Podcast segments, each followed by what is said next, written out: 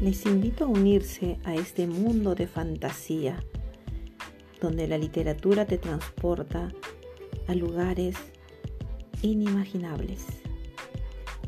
Atentos a este programa, Narraciones Extraordinarias.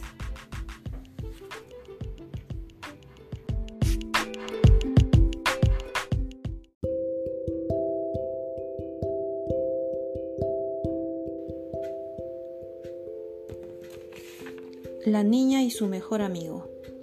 En un pueblito de la selva peruana, rodeado de mucha paz y armonía, vivía una linda niña que pertenecía a una tribu. Ella siempre andaba con un monito pequeño que era su mejor amigo. Le gustaba ir al río con él. El monito se colocaba en su cabeza para no caer al agua. Una mañana, cuando caminaba por el sendero, jugando con su amigo, vio a lo lejos a un grupo de personas desconocidas, ajenas al pueblo. Gente mala, decía ella, y empezó a correr. Sintió que una mano le arrancaba a su monito. Ella gritaba para que no se lleven a su amigo. Eran traficantes de animales exóticos. La niña se quedó gritando y llorando mientras veía que se alejaban del lugar.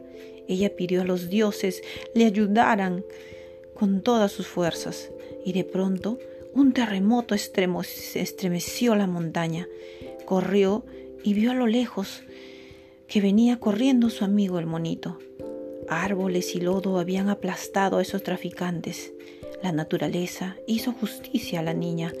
Ella vivió feliz con su amigo el monito en su paraíso de montañas y vegetación. Gracias.